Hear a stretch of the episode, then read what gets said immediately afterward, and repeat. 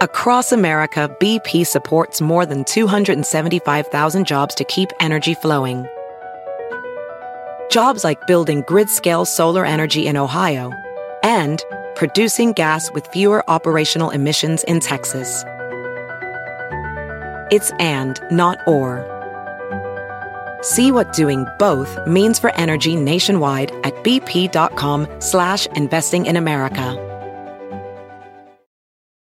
The legends are true. overwhelming power! Sauce of destiny. Yes!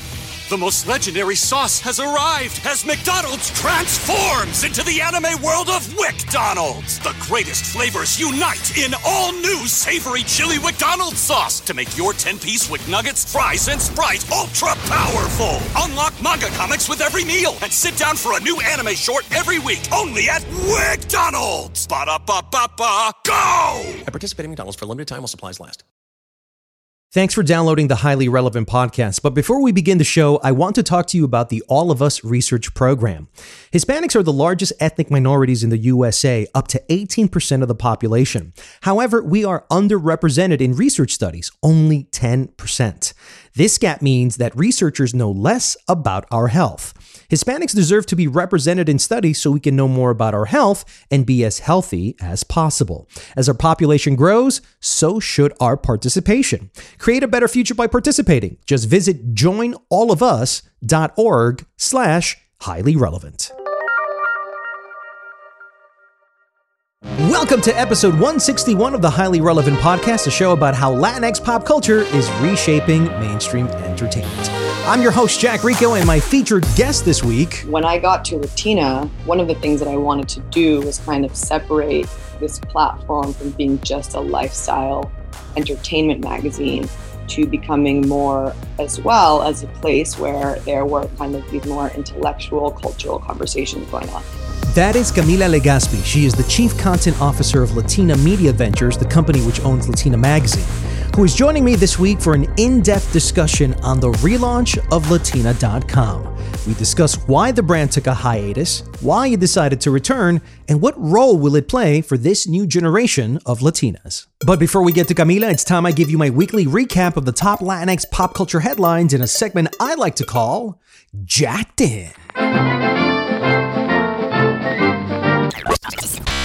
Let's begin with the top movie, TV, music news of the week. Netflix's Latinx dramedy Gentefied is returning for season two on November 10th. Rosario Dawson joins the cast of Disney's Haunted Mansion movie. Roselyn Sanchez Fantasy Island on Fox is close to renewing a second season. The Macy's Thanksgiving Day Parade will return to New York streets for 2021 holiday. Camila Cabello's Cinderella on Amazon Prime pulls in over 1 million households. Jose Diaz Balart leaves Noticias Telemundo to return hosting a new MSNBC weekday show. Actress Jessica Pimentel from Orange is the New Black joins the Aubrey Plaza movie Olga Dies Dreaming. Janet Jackson drops teaser for a new documentary, This Is My Story Told by Me. The Matrix 4 releases its first teaser trailer, and Disney announced that Eternals, West Side Story, Encanto, and The Last Duel will hit theaters first before going to Disney Plus. And in tech and social media news, Facebook debuts Ray-Ban Stories, smart glasses that record video. Spotify's new Enhance feature will spruce up your playlists with recommended songs. Twitter is testing emoji reactions for tweets. Marvel Unlimited relaunches with exclusive phone-optimized comics and a fresh new look. Instagram will require users to provide their birthday. Snapchat launches a new feature that helps track friends' birthdays. TikTok reportedly overtakes YouTube in the US average watch time, and Microsoft will let you control an Xbox with a TV remote soon. During the early 2000s, Latina magazine was the preeminent voice of the new modern Latina. It was essential reading. Even men were reading it. I was one of them. I actually came out a few times in them. The magazine spoke to a growing population of second generation Latinas that wanted to explore the duality of their American culture. It captured how it was to be bicultural and bilingual in America.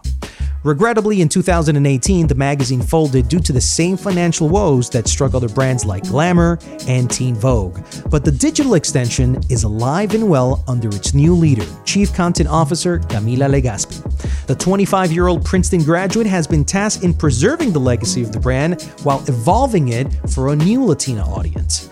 That's no easy feat, and I would argue that no Hispanic media company of scale has been able to do it successfully yet. Will she be the one to crack the code? Camila Legaspi, welcome to the Highly Relevant Podcast. My name is Jack Rico. It's a pleasure to have you here. We're going to be talking about the 25th anniversary of Latina Magazine and the brand. Uh, but before we get to that and this new Latina magazine that you are now in charge of, I want to know a little bit more about you, Camila. Let's start off with you. I know you went to Princeton and you studied uh, cultural and intellectual history. You then went to Mic and you got your beginnings there. Then you went over to Blackstone and you worked in the real estate development area. And then you became the head of development over at Latina Magazine, where now you become the chief content officer, basically in charge of a treasure for a lot of Latinas that are now Gen Xers that still remember the magazine back from the early 90s and and and the 2000s where it was truly, you know, sort of the the, the brand of our community, whether it was female or male. Uh, Latina magazine, People en Espanol, you know, Univision and Telemundo, the four of them really created what was the Latino community in the United States. How did you end up becoming the chief content officer at Latina?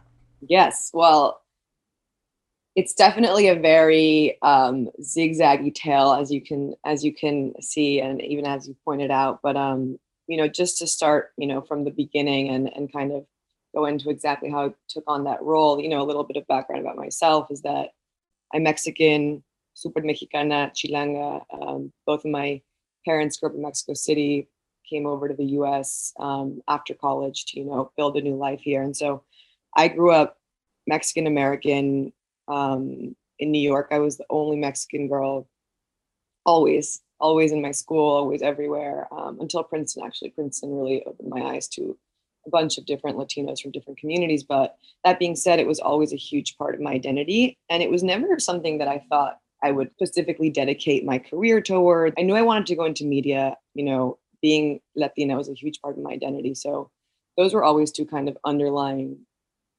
themes of my life. And in college, I worked at Mic. The, the anecdote that I always give about Mic is that I used to be, um, I worked for the head of communications there. And I used to, and I would sit in the office with all the executives. And um, they would always be having these conversations like, how do we appeal to millennials. They they would have like I was in college, I was a millennial, and they would be having conversations like what what content should we put forward? Like what do we do? And I was like, call on me, pick me. I'm a millennial. I can tell you what, what to do, what to say, and I, and that's kind of the same feeling I had with Latin media. I feel like mm. my, my, brother works for Context. My brother works at Univision.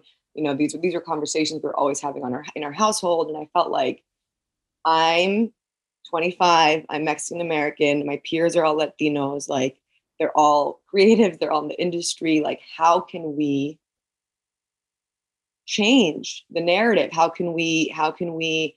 Um, how can we adjust uh, the the representation that's occurring right now? So those are kind of ideas that were always floating around. I wanted to work in media.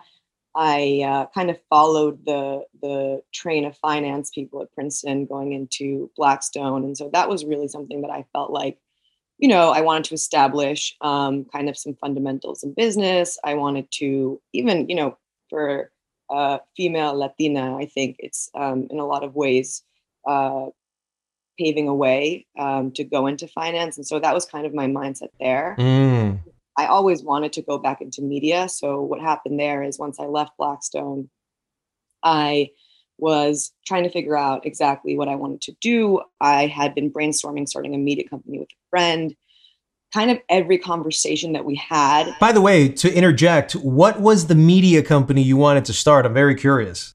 It was not specifically a Latin media company. I would say the way that we described it was kind of a combination of like Refinery 29, mm. like a more intellectualized sort of like female platform, is how I would put it. So I'm sure you've incorporated a lot of what you were originally thinking with your own media company into the Latina vision. What has always been my favorite part about media is reading these stories about sort of regular people who have um, overcome certain hurdles or who have broken barriers in their community or who have excelled and and reading these profiles on them right um, New Yorker is a publication that does an amazing job of doing that. And so um, when I got to Latina, one of the things that I wanted to do was kind of separate this platform from being just a lifestyle entertainment magazine to becoming more as well as a place where there were kind of these more intellectual cultural conversations going on.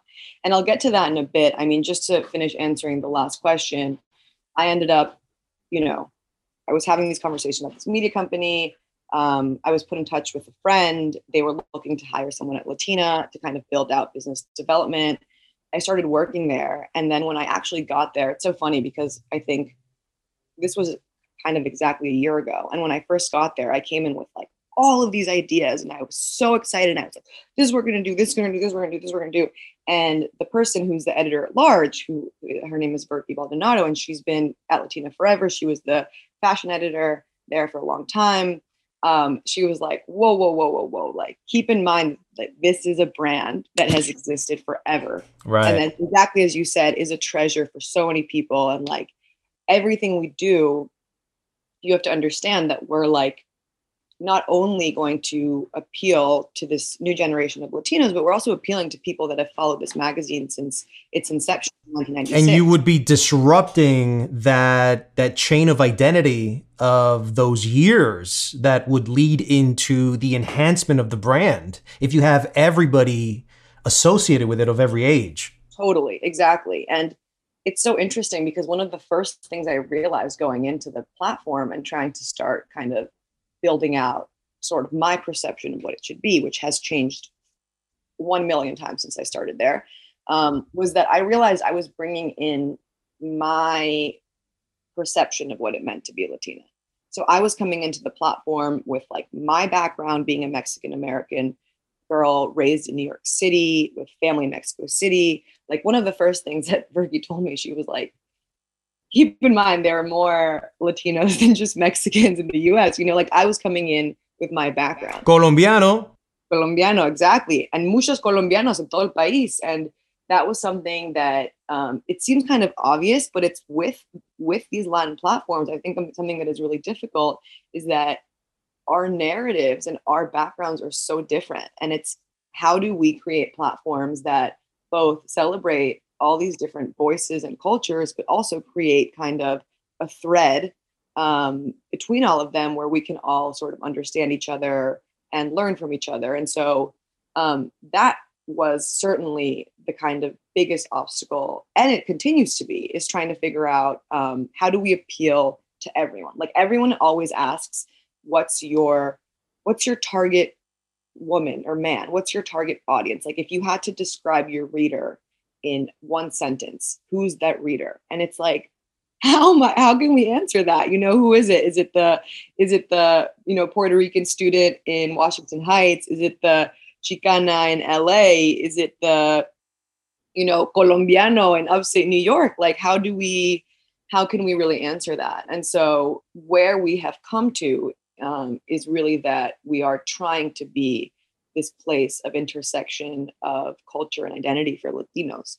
And we're trying to we're trying to be that space for Latinos regardless of identity. So while we have been, you know, primarily kind of a um, a platform for women, I really think we're trying to shift to be a platform for everyone. And um, Mm. we will always be a place that focuses on female stories and amplifies female voices and um, and you know obviously our name latina is reflective of that but there are new generations of latinos that are looking for new things that are edgier and and more culturally interested and kind of like speaking in fact a lot of them don't speak spanish and are trying to um, assimilate themselves in a new culture that is that has been made by them that is like latinx culture that is no longer like them trying to enter uh, american culture. So it's kind of like this new movement is happening and we want to be a space for everyone in that movement So one one of the things I also wanted to to note, you're a 25 year old C-suite executive now in the magazine industry. Tell me how you're handling that, what the reaction to that has been, and how are you intimidated by the title? Are you intimidated by the moment? Are, it's a great question and i think it's something that comes up mm, you know every single day um, because either it's something that is really advantageous or it's something that's really hard. And so Mm. I think the way that it is advantageous and and I think, you know, exactly like you said, Teen Vogue has been actually, I think, the platform that has paved the way for this. Um, because I think what Teen Vogue did um, and kind of a few years ago is realize that having someone who knew what people were feeling and thinking went a long way. And they kind of, I feel like, revolutionized their platform to be much more geared towards social justice and to be much more vocal and to take a stance on certain issues. And I think people noticed that. Um, and I think that magazines or platforms weren't necessarily doing that before. So Teen Vogue is certainly a really good example um, that I look towards in terms of how they did it and how it worked for them. Um, and so, in that sense, I think that being in charge is is certainly very helpful. In that, um, I think that a lot of um, a lot of what I deal with on a daily basis in terms of what content are we putting out, um, who do we want to put on our covers, who do we want to feature. I think that being 25 and kind of knowing um, what conversations are going on and what people are thinking and what the social climate is is very helpful.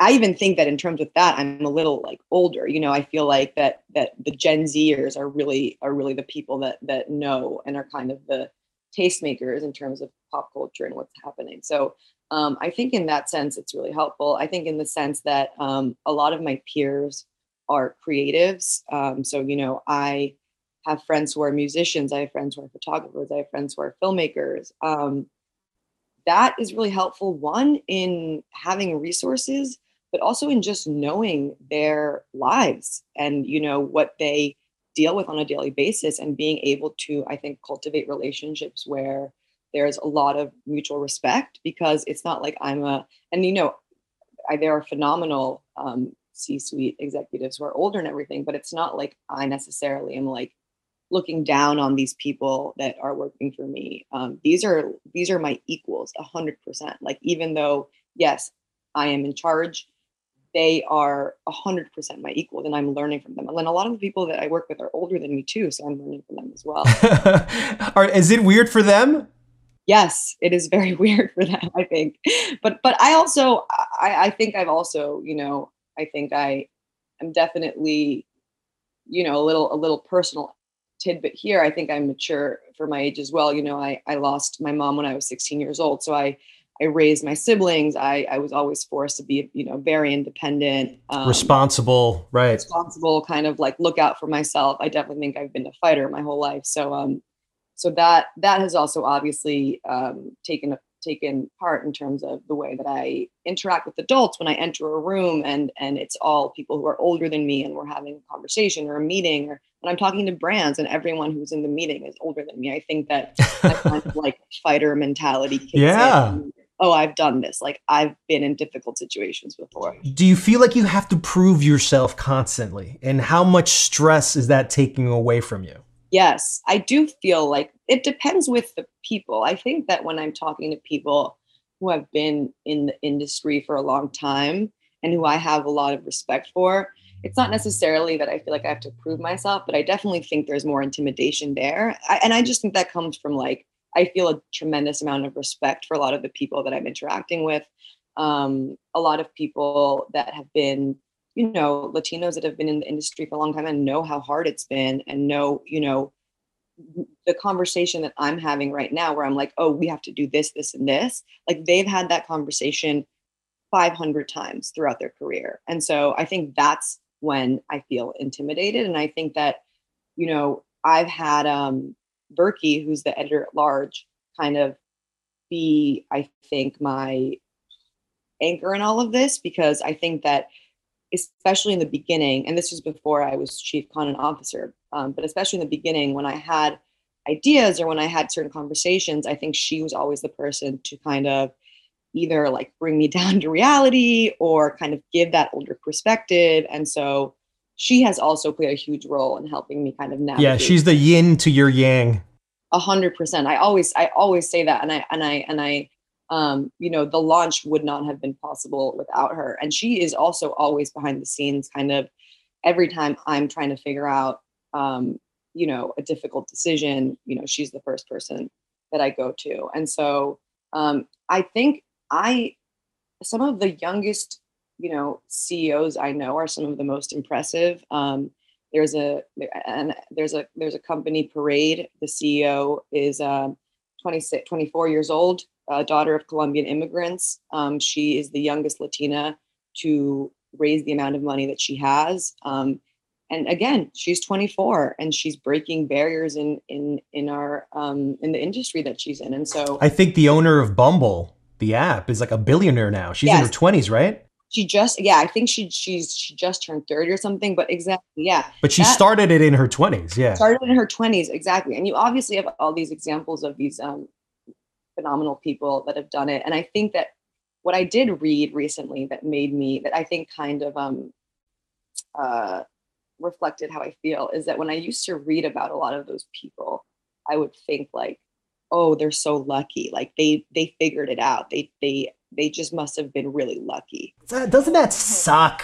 100%. And now I'm like, oh, it's not luck. It's just that you literally work your ass off every single day nonstop. So that's that's that's essentially what my life is right now, but it's worth it and it's amazing because I love what I'm doing. What happened to Latina magazine when it took its hiatus? There were people that thought it folded. There were people that thought that it was never coming back, that it had retired. A lot of people thought it it flopped, it failed, it imploded, it collapsed. Then the word hiatus has been used, which is very interesting. The New York Post said that initially uh, Latina Magazine was suffering from financial issues. Now, this is something that's not just particular to Latina Magazine, but it's been particular to the whole magazine industry, where we've seen those ad prices go down and have the reinvention of digital from print over to digital. But what exactly happened? Why did Latina just stop doing their news on the website and in the magazine. We didn't see it in the newsstands anymore yet. We saw the reemergence uh, of Hola USA. People en Espanol kept on going strong. They even launched, uh, I think, a side magazine called Chica, which to me I thought was the replacement of like a Latina magazine. So what happened? I think the easiest uh, explanation really is to do with the print indus- magazine industry. You know, I think that um, some survived and some didn't. Um, and obviously, it was before my time, so I don't know the specifics. Um, but I do know that it was hit pretty badly by that um, kind of transformation into the digital space. Um, and I think, obviously, when you you know when you look at Latina, one of the first things it'll tell you is about all these financial troubles. And I think that um, essentially what it did was take a step back. And I do think, you know, all the words you're using, by the way, in terms of like folded, imploded, um, they're not wrong. Mm. Um, there certainly was a lot of financial difficulty. I think that um, there there was a lot of leadership changing that changes that were happening and again and i wasn't there so I, I, can only speak to kind of what i have heard and what i have read and what i know from the people within latina but there were a lot of leadership changes. There was a lot of, um, it kind of seems like chaos. Um, and I think that a lot of that was caused by the fact that it was just a really hard industry to be in. And couple that with obviously the fact that it's really hard to be kind of like the pioneering um, magazine for Latina women um, it's already even now i'm seeing how tough it is to get advertisers to get brands so why is it still tough even though the numbers the census numbers just reflect constantly every 10 years that we are the shit? It's mind-boggling to me. But what is it? Do you think it's racism camila? I don't i don't know. I don't i don't think it's racism. I think that um, a lot of corporations and major corporations which is where you know a lot of the money comes from in advertising um, in magazines and digital platforms, I think they have a set amount of what they call multicultural marketing or multicultural advertising that goes to certain platforms. And it's kind of like, okay, well, this is the money that we will use to advertise to Black and Brown people. And they have a whole bureaucracy that comes along with that, and they have a whole um, calendar that comes along with that. So if you're kind of a Um, and right now, I do really view ourselves as like a small player in the field coming in and trying to establish these relationships. Like you you you know you have to have kind of a whole system built out you have to know the bureaucracy you have to know when to go in in the in the fiscal year like when you have to know that oh you have to go in a year before in order to get these multicultural dollars and like these are all things that honestly i think if we were just a regular platform we wouldn't have to deal with we wouldn't have to be told like oh sorry the the the um the the budget for hispanic heritage month for this year has already been used you know what i mean like those are things that I'm hearing right now. And so I can only imagine how that has been a challenge and a struggle. In- well, I feel like this is a systemic issue. This isn't something that happened today. I believe that this is systemic. And when something is systemic and you put those laws into practice, then that becomes discrimination. And this is a form of critical race theory. It's just interweaved in every aspect of our lives. And I feel like most of us have been talking about uh, all these social justice issues. But when it comes to the profession, that's when you start thinking to yourself, wait a minute, the numbers say this, the people are saying the right things. Everyone's in agreement that you should be giving us more money, yet you're not. And at, that's at that point that I feel like someone has to speak up and say, look, this is flat out discrimination, even racist at some point. Because if you're specifically making sure that we don't get the amount of money that white Americans get and white outlets get, then somebody needs to bring this up in a more serious manner, like the way that that I, I believe it was Dominion went up to Fox News and said, "Hey, you said something bad on air. We're going to sue you for eight billion dollars or something like that." So I think at some point somebody needs to do that. And I know this is a challenge for you, but I, I already thought that this was already handled after the George Floyd experience yeah, I mean, I think that after the George Floyd experience, you have so many people on the surface and so many corporations on the surface, like acting like everything has is fixed and acting like they have, oh, we donated X amount of money to social justice organizations, like we're good. And that's so not the case. You know, behind the scenes at all of these corporations, there's so much work to be done. I have so much respect for the few brands that have um, worked with us and responded mm-hmm. to us and tried to cultivate a relationship with us.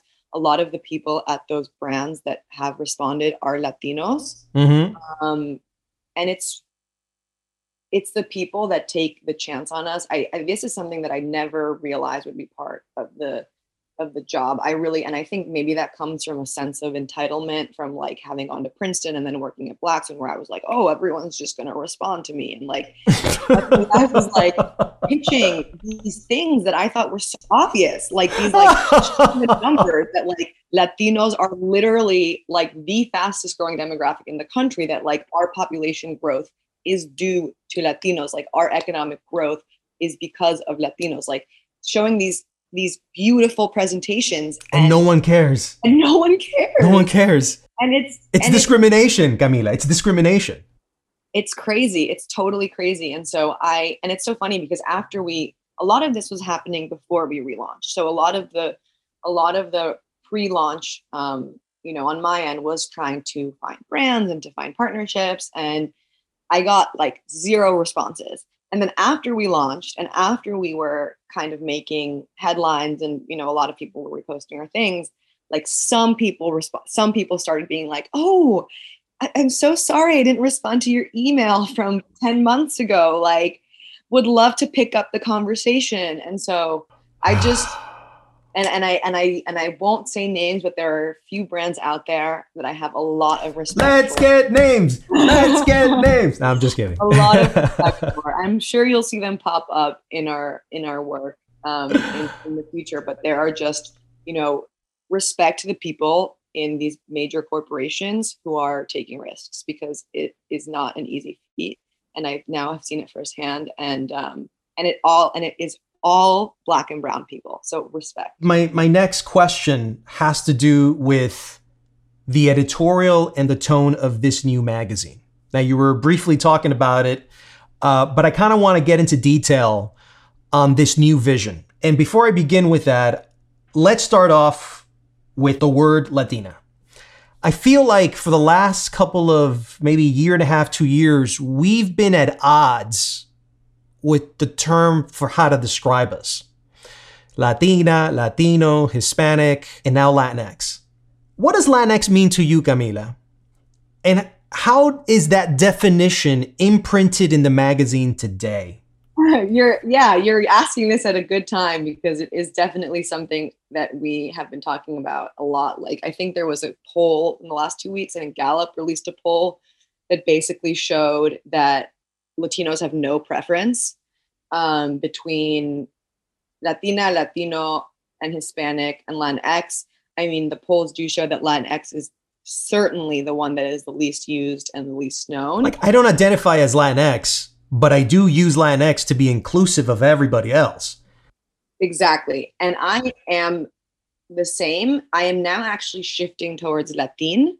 I have I had heard it before because people use the E in Mexico, um, because the X obviously is not something that you can really say out loud. So, you know, in interviews and conversations we've had with um, non-binary individuals, they have used the E. We were thinking about our relaunch. Actually, one of the things we were thinking was, should we change the name of the platform to Latinx? You know, this was also, you know, a year ago, like you couldn't really use I and not saying that you couldn't really use it, but like I wasn't even really using Latina or Latino because I, I really felt like um, X was sort of the label that was within my community, within my echo chamber. And for the new generation of Latinos generation. in this country.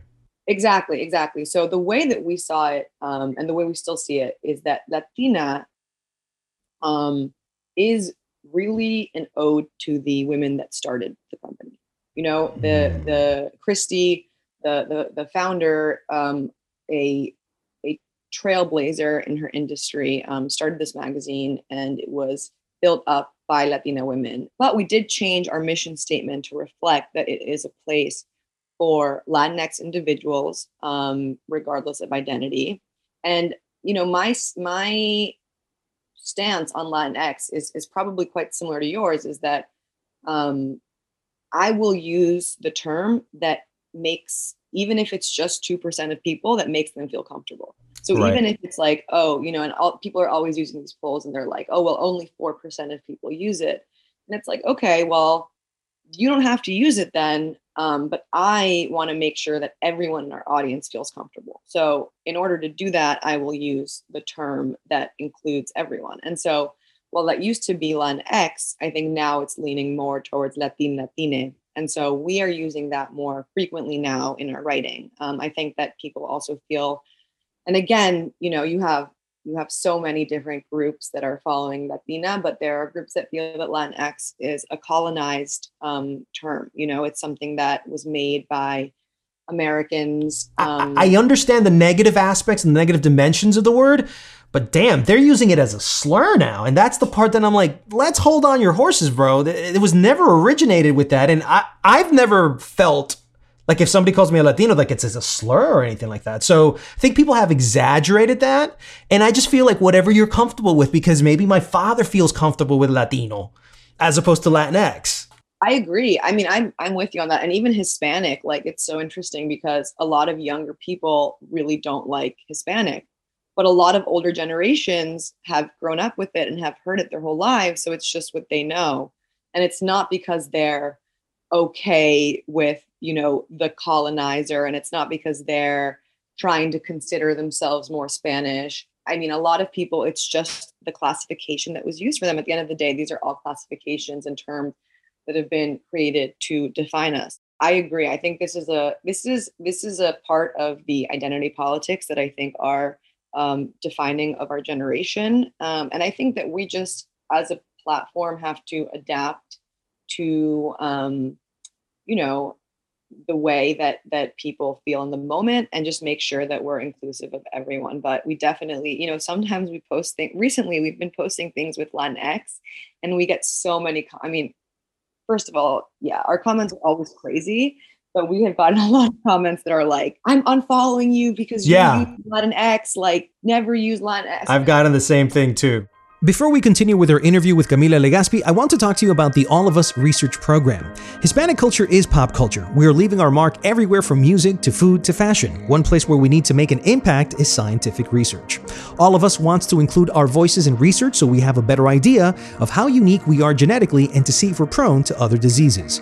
Did you know individuals of Puerto Rican descent are roughly twice as likely to develop diabetes as someone with South American heritage? Join the revolution by participating in All of Us. Visit joinallofus.org slash highly relevant. Now, back to our interview with Camila Legaspi. So now that we've defined Latinx and how that has interweaved itself into the editorial, tell me about your editor in chief and why is she the right person for this? So our so we don't have an editor in chief. We have an editor at large. What's the difference in title in title uh, semantics? The editor at large is more overseeing um, everything rather than having everyday constant role in the team where you're sort of um, approving every single thing. Like editor at large is much more of like an overseer. Um, Mm. Berkey has been the editor at large at Latina since I was there. Um, and again, so she's the only person from the previous team that has been around um, and that has stuck around. Um, I think editor at large is the the term that we use just and, and again i think that we think of her as an editor chief. We also have a managing editor um, which i will get to and kind of those two roles together i feel like sort of make up the editor in chief. So it's kind of split in two and i think that just has to do with the fact that we are new and trying to um, figure out exactly what the team will look like. Um, again, like we really just started building out the team at the end of May, so it's only been a few months. Um, and I think the goal ultimately, yes, is to bring in an editor in chief who's young and who has experience, and who can really align with our voice. Um, and that's something that you know I do think in the next few months we will actively start looking for. But in the meantime, um, Berkey, like I said, um, has all of the qualities of an absolutely phenomenal leader who has kind of taken on that position. Um, and so, again, with Berkey, it really comes down to experience. She just knows the industry really well. She knows um, the reactions that people will have to certain things. She knows what content has historically done well, which content hasn't. An invaluable asset. Invaluable. Like it is, it is so helpful to have her on the team. And she also just knows a lot of things that we've done in the past. She knows um, New York Fashion Week and which stories work and which stories don't work. And she has done that, you know, many, many, many, many times. So she knows exactly what works and what doesn't. She is also Mexican American. She's from LA. Um, so it's definitely very useful to have her kind of um, complement my experience with New York. Like I feel like I cover a lot of East Coast stuff and she covers a lot of West Coast stuff. And she has that back, you know, she grew up in LA her whole you know she grew up in an intergenerational household she has a lot of experience with sort of la latino culture um, and she as managing editor i think takes on a lot of the roles that editor-in-chief would have you know she oversees every single article that's being written she oversees all the editing that's being done. She talks to all the writers. She assigns stories. She handles um, kind of new pitches that come in. She um, she will send pitches to writers and um, so she is kind of the the organization um, and the operations behind a lot of what we do editorially at latina. She also went to princeton with me um, so i and, and i knew her at princeton but we actually were connected post princeton and so um, i think kind of her plus berkey and plus myself we sort of make up the core of what is um, the editorial at Latina. I certainly have more of a um, my work is much more with what we do on our um, on our social media, what all the video content that we do. Um, I handle much more of that. But definitely, when it comes to the development of ideas, even to the development of series, um, we all work together. Are we getting a magazine? I hope so. I hope I hope that that's where this goes. Because right now, this relaunch is strictly a digital It's relaunch. strictly digital, and I think that that's, the unfortunate thing is, is that I just think that's the direction that we're going in. You know, as a whole. I think that Mm. yes, there are still magazines that have made it through and survived, but just with every coming year, everything becomes more and more digital. Um, I think what would be my kind of dream is to have these sort of like limited edition print issues that come up Quarterly or yeah with certain with certain um you know months or with certain special events you know our like it was our 25th anniversary this year but let's say we do you know we have a 30th anniversary something that would be great would be to to, to issue a print magazine for that and it's well, everything is becoming a hybrid. I mean, if work from Yeah. home and the office is now becoming a hybrid, school i know education is becoming a hybrid between personal. So why shouldn't magazines have their hybrid release schedule as well? it's so true we live in a world of flexibility now i think so um I, it really comes down to two uh, at the end of the day is like to budget so i Listen, I used to I used to collect Latina magazines, GQ magazines, and everything, and I would not read maybe eight out of the twelve issues, and I'm like, damn, I never got to read it, but I would read maybe something online or you know really quick. So I don't need twelve issues, but I do maybe need four because those four will a drive at the doctor's office, whatever maybe. I can handle four a year. Oh, a hundred percent. I think that I think that I I certainly have that in mind. Once we can build ourselves out a bit more, I would love that. Tell me about the voice of the magazine now. How would you describe it? It's one of those questions that I'm like kind of changes every kind of changes depending on the month. But no, I think the voice of the magazine is just the the new generation of Latinos. You know, um, a lot of I, I will say a lot of our audience is first gen. Um, I think in a lot of ways it is not totally different from who I am, who Alyssa is. You know, young, twenty five year old Latino, Latina, Latine, who either grandparents came here, whose parents came here, who are interested in culture, who are interested in entertainment, who want to learn more about people that have made it in their in their community. I think that's a big part of it. I think that the voice that we have is shifting a little bit more from aspirational to inspirational um, whereas Latina, I think, used to be kind of this glossy lifestyle, more more glamorous. Glamorous is the right word. is glamour no longer uh, a desire of the reader magazines for the most part female magazines for the most part their their identity was always catered around celebrity and beauty and a lot of the beauty was because advertisement and revenues were coming in strictly from that beauty business so even if you hated beauty or you didn't want to be a part of the beauty business you kind of had to because beauty brands were looking for female beauty readers to sell their stuff to, especially the Hispanic woman, which has a $1.7 trillion purchasing power in the United States. Celebrity and, and, and glamour beauty. Is that no longer a part of the DNA of the new magazine?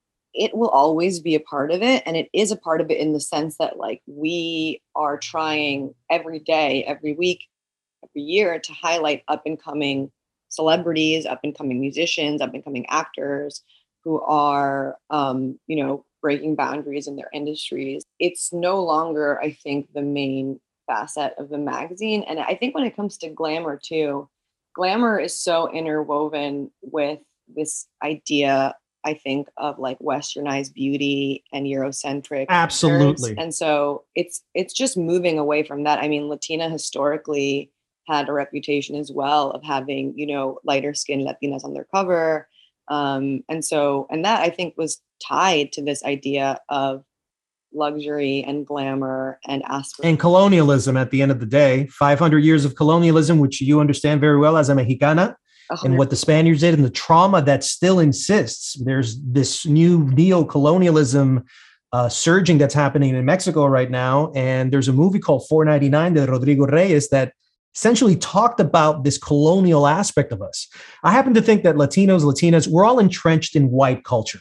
And that is not something we should be ashamed of. We are a byproduct of our society. We are a byproduct of being born in this country of white culture.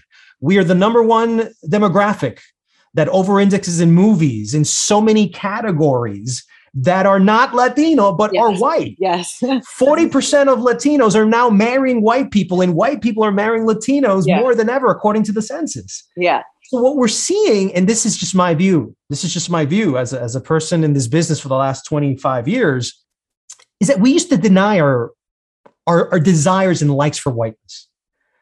We're the superpower race. We can be any race we want. We could be black, indigenous, Asian, and have our Hispanic ethnicity. No one else can really do that. So if we want to be white, we can be white. And if we want to be Latino at the same exact time, we can. And I just feel that at some point, the editorial voice needs to embrace a form of whiteness that we, at the end of the day, deep down inside, we might not say it publicly, but we love white culture. We love those Avenger movies. We love all that stuff that happens at the MTV VMAs and the Billboard and the American Music Awards and the Grammys and the Met Gala that has nothing to do with Latino stuff. We love it. So we should include it as part of our identity. It's, you know, it's true. I think the way I see it is that we also just love pop culture. You know what I mean? Like we're we're and that has to do in part with the fact that we are like this we make up so much of the population but we love pop culture and when something that we have talked about a lot is you know do we you know if there is a new avengers movie and the protagonists are non-latino like do we bring them on our platform because our entire audience loves them um, so what do we do? And we have we actually did kind of adjust our um, mission statement and in our relaunch we put this but we are going to work towards a place where we are amplifying latin voices and we are focusing on latin stories but we also want to put out content that can be seen through a latin lens. So i say this because i think that a lot of latino latina latina writers have experienced in their careers you know having to write about latin music having to write about Lat- only latin things and a lot of these writers, you know, they want to write about some exhibit that they went to go see at a museum last week. They want to write about the most recent, um, you know, Russian movie that they watched. They want to write about things that aren't only Latin.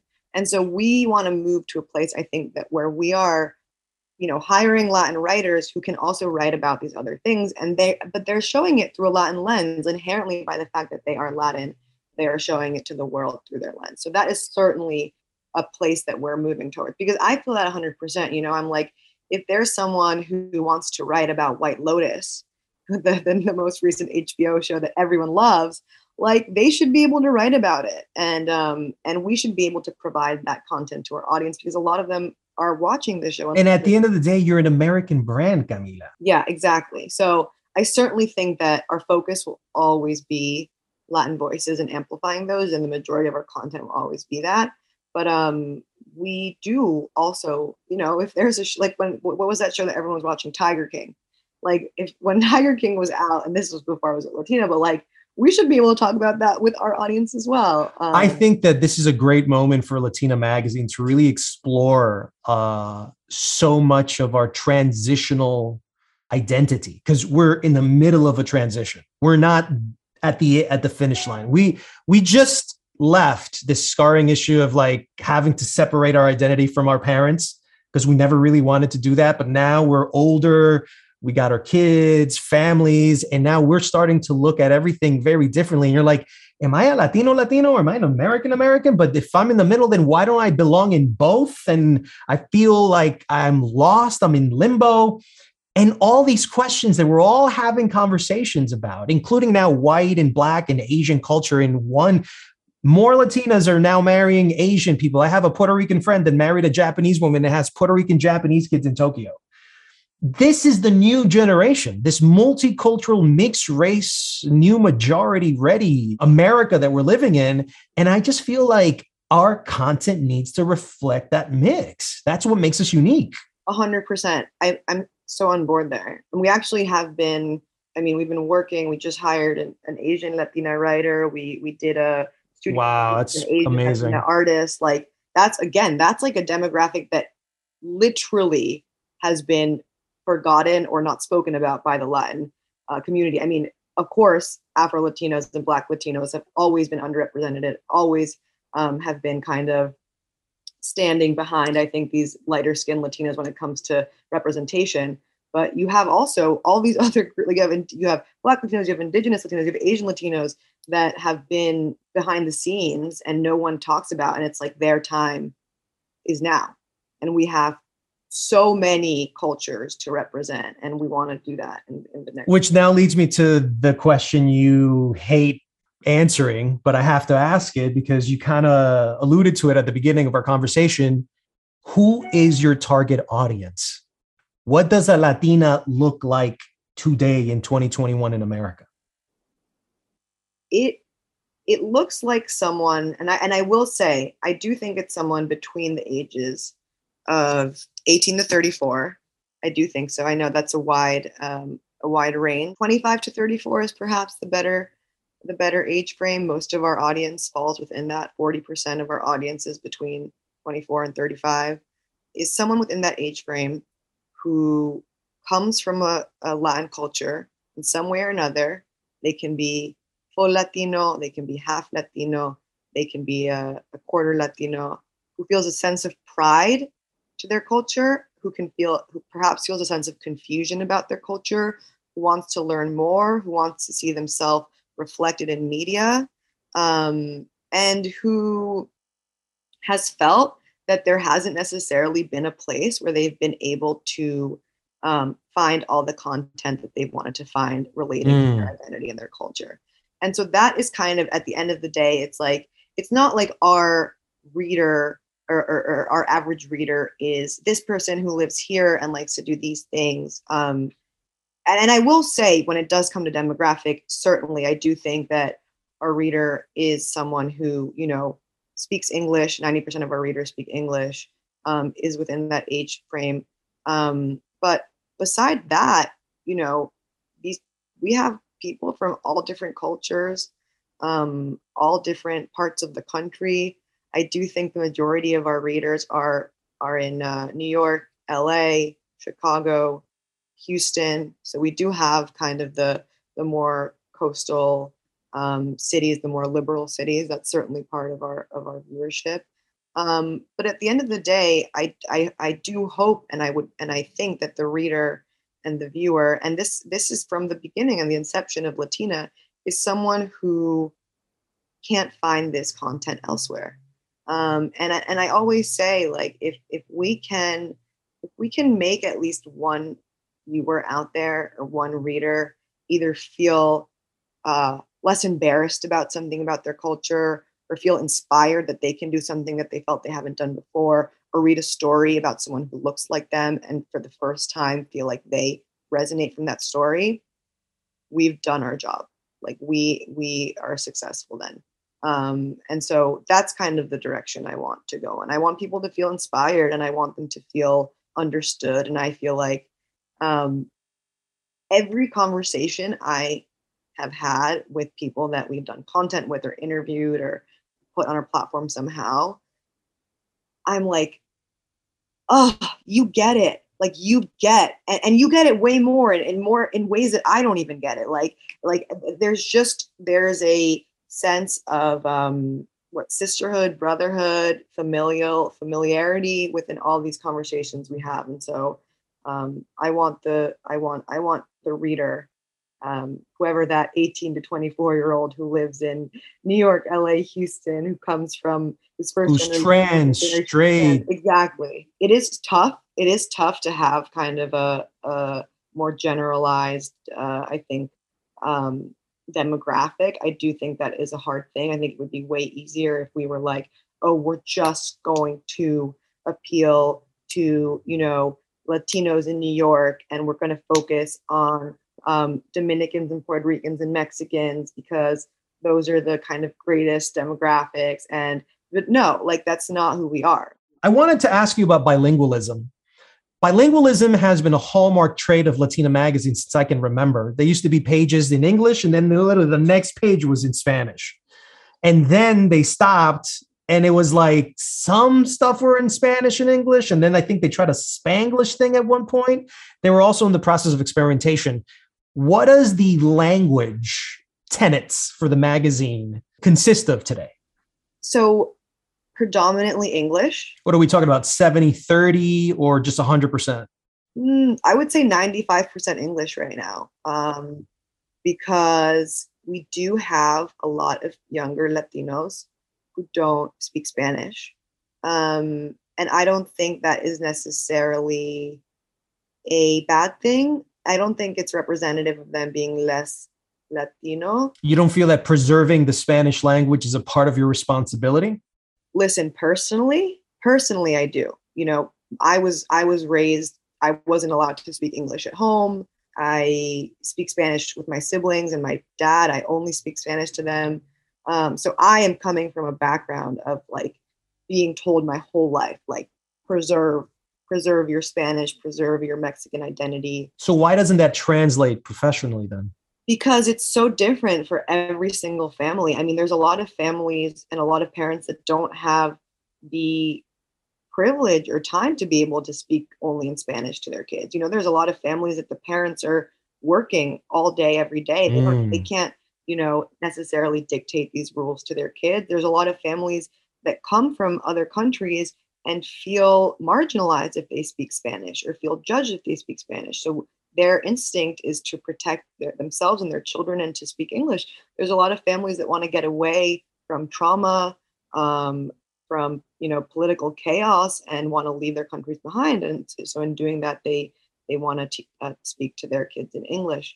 Um, and so I just think it ranges so much, and kind of in the same way that um, we use Latinx because we want everyone to feel included.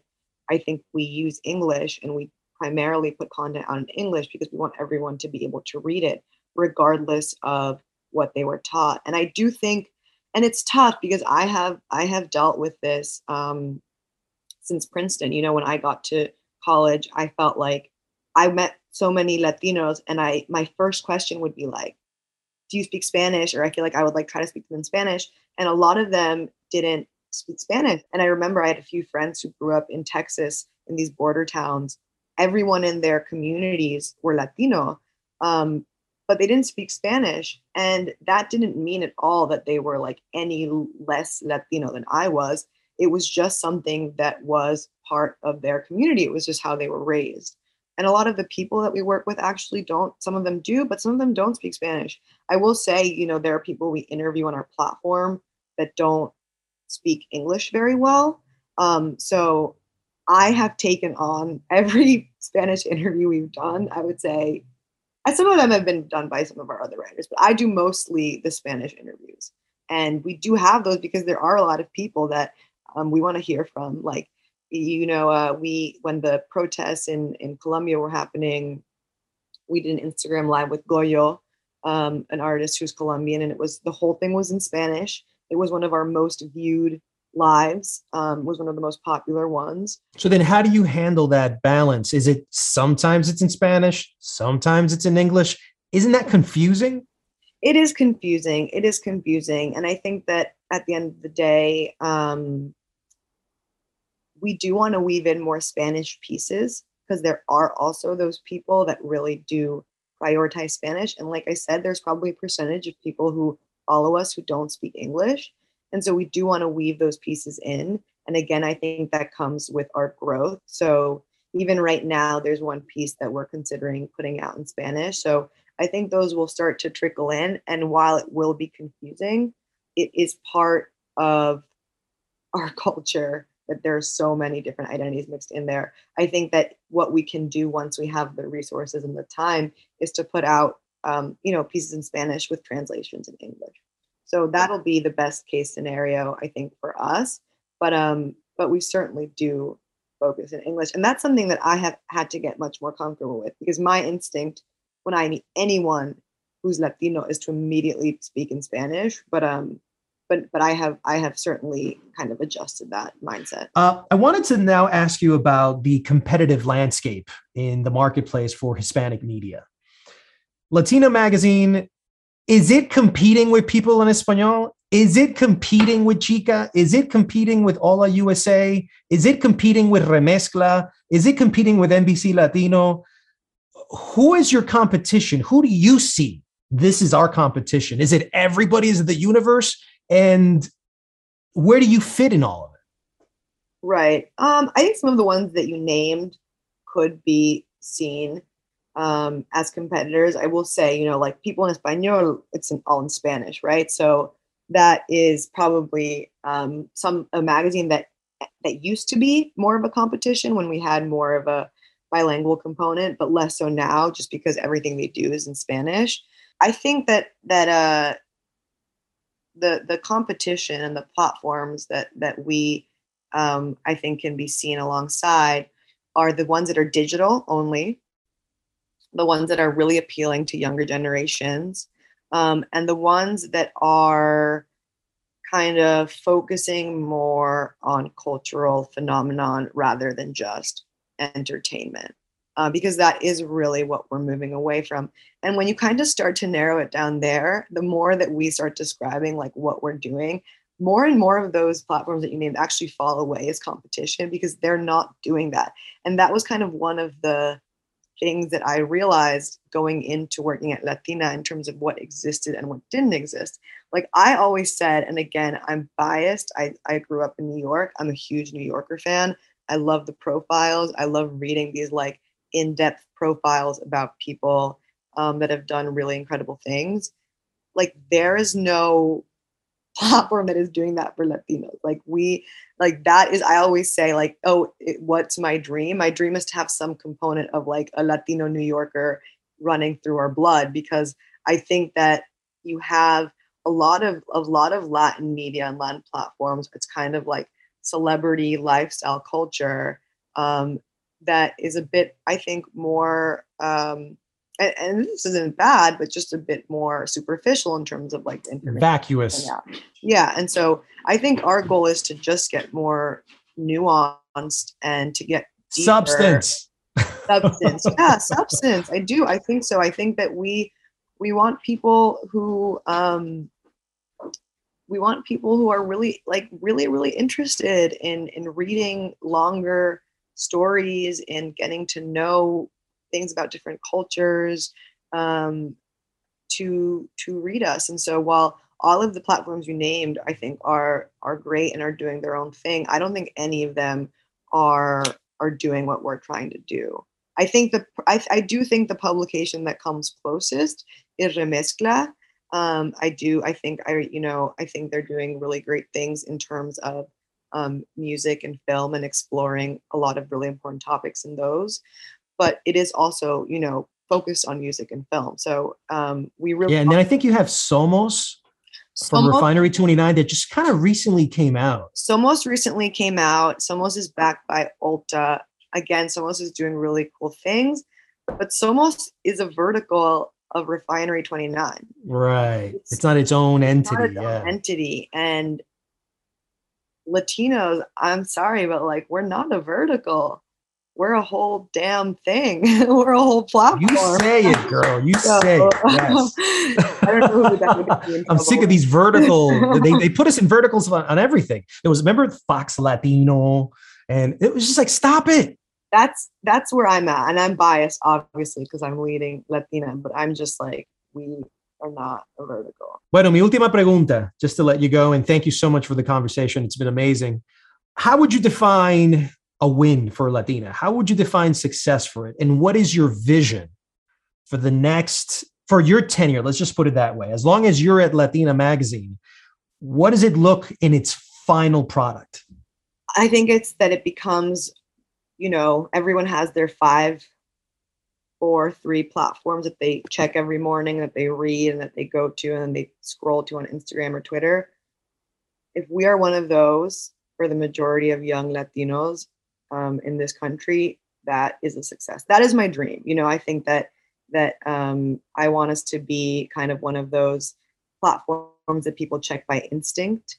Um, I want us to build up um, content, and I and I mentioned this previously that if it makes at least one person feel comfortable, feel understood, feel um, proud. I think we've we've we've been successful, and I think to become to be uh, also in a position, and this is obviously coming from a more business perspective, where we have brands coming to us and wanting to work with us, and not just because we're Latino, and not just because we can get them something that other platforms can get them, but because we are a widely respected, popular publication. Um, so that's the goal. And I think that there have been parts in since 1996 where Latina has been that. I think there there are times where Latina has been at its peak and super popular back when it was a print magazine. Um, and I run into people all the time, and these are definitely older people. This is more Generation X people that um that that say I and I was I used to have subscriptions to four magazines, and Latina was one of them, and I would read it every single week, and I loved it. And my mom didn't let me read it, but I would hide in my closet and I would read it. And like that, if we can get to that with this new generation, then we're successful. And I will say, we recently did a poll on our Instagram where we said um, we were asking a few different questions. You know, we were asking, are you first generation, second generation? We asked what term people prefer to use. And one of the questions we asked was, did you know about Latina pre- previously to this year, or did you find out about it this year? And 37% of our audience, and we have nearly half a million followers on Instagram, 37% of our audience responded that they learned about us this year. And so that was a huge win. That's a huge win for us. Like the fact that 37% of our viewers just found out about Latina and we just relaunched it is is a success for us. So we, um, you know, we're we're proud of that number. Well, I was going to say, is this your first podcast interview? Because I know you've been talking to the LA Times, but have you done podcasts? This is the first one. I did one with um, not podcast, but I did a video one with Bloomberg. But this is the first podcast, so I I hope to hear my voice later and not be annoyed.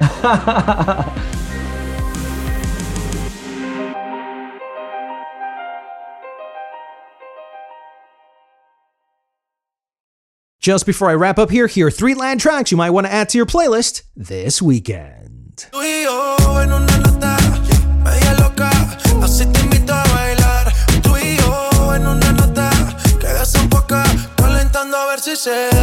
Una nota. J Balvin, Sech.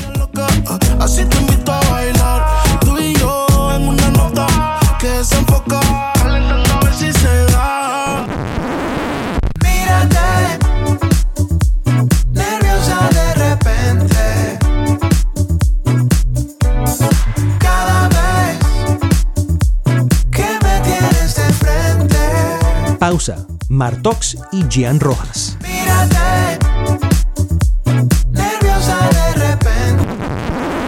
Déjame seguirte el paso, yo tampoco sé a dónde ir.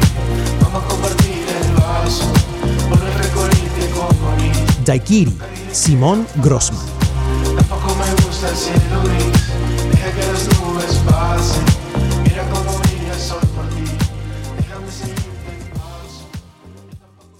And that's it for episode 161 of the Highly Relevant Podcast. I'd like to thank Amila Legaspi for being on the show. If you like this episode, please share with your friends and have them subscribe and leave a review. You'll be helping us reach many more people. If you'd like to get in touch with me, reach out to me on Twitter, Instagram, or YouTube. I'm Jack Rico. See you next week on another episode of Highly Relevant.